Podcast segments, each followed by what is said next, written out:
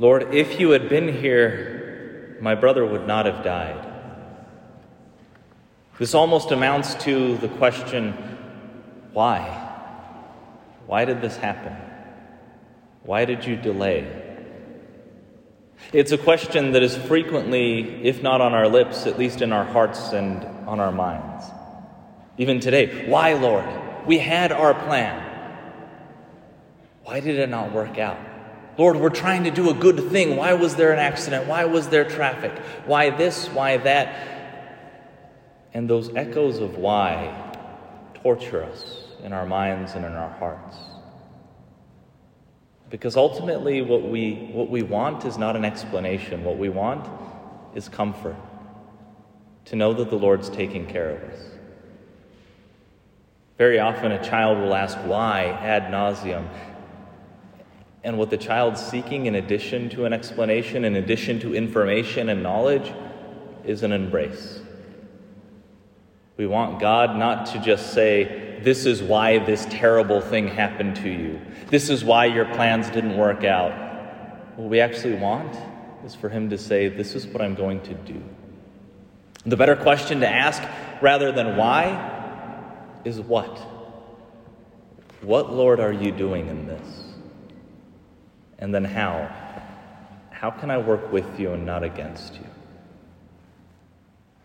You see, some of the worst things that have ever happened to us, they're legitimately and totally bad. But they're not beyond what God can do to show His glory, His mercy, and His love. Sometimes He has to let something die before He can breathe new life into it. And that's the case so often in our lives. We're, we're just clinging. It has to be this way and only this way. My plans, they have to work out because I know that this is going to make me happy. And the Lord says, let it, let it die. Because in me there is ever a new life. We might think, why that relationship? Why was there a breakdown? Or why did we grow distant? And God says, let some things die so that I can bring new life into you and into that other person. We could waste our time asking, why are we not at the shepherd's field right now? Or we can say, thank you, Lord, for bringing us here right now. Because this is so fitting. That when we were at the Jordan River, that place where the Lord initiated that sacrament that would bring us from death to life, now we are in the place where He raised Lazarus from death to life, and where we can bring to Him all that is dead in us. All of those things that maybe we've mourned. And we could say, Lord, breathe whatever kind of new life you want into this. Breathe new life into me and those, those parts of me that have been really made dead through disconnection from you. Those parts of me that have been made dead because I don't want to go there, because it hurts when I do. Breathe new life into that. Because we all have all these tombs in our hearts. And we say, Don't roll away that stone. There's going to be a stench, Lord. I don't want you to enter there because there is where the worst part of me lives. And He says, Roll away the stone and come forth. Come out of that tomb and into life. That's what happens in the most glorious, spectacular way in baptism, but it's what's meant to happen in all of our heartfelt prayers. Because our prayers are meant to be Jericho as well. You see, we just passed by. And we were at the area where somewhere those walls were that then fell down. But that really shows us the heart of prayer.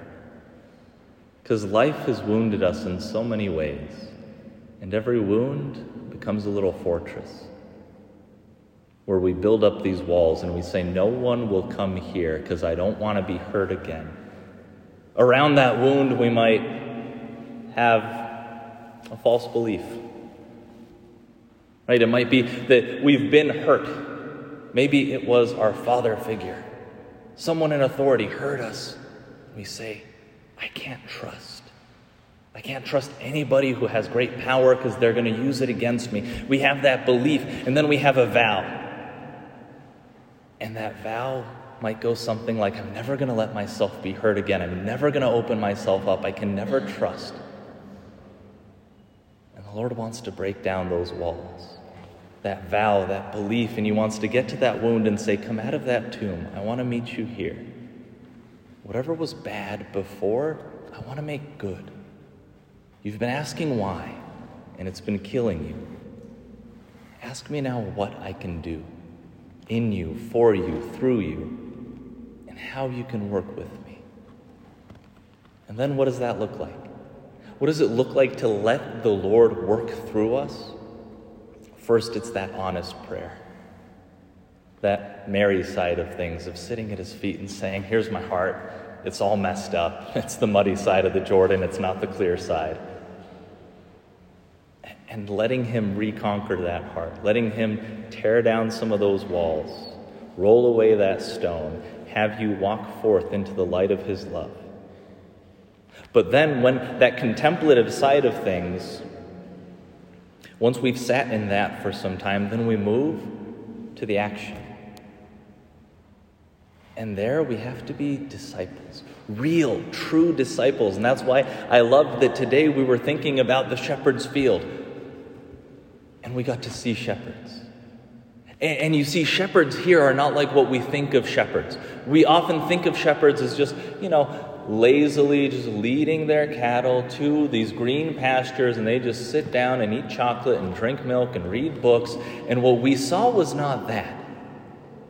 We saw men on the move. And we saw that a, a, a shepherd, and we have a very good shepherd, he moves his sheep from place to place, not from comfort to comfort, but from this little patch of green to this other patch of green, through rocks and crags. And the only way that those sheep survive is if they stay as close to the shepherd as possible.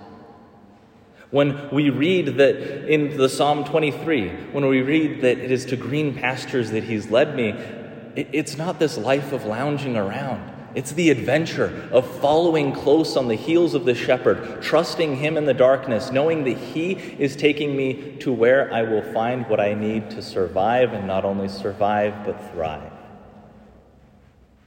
And so there's a lot of contemplation that happens in our lives, but a lot of active pursuit of the Lord's will as well.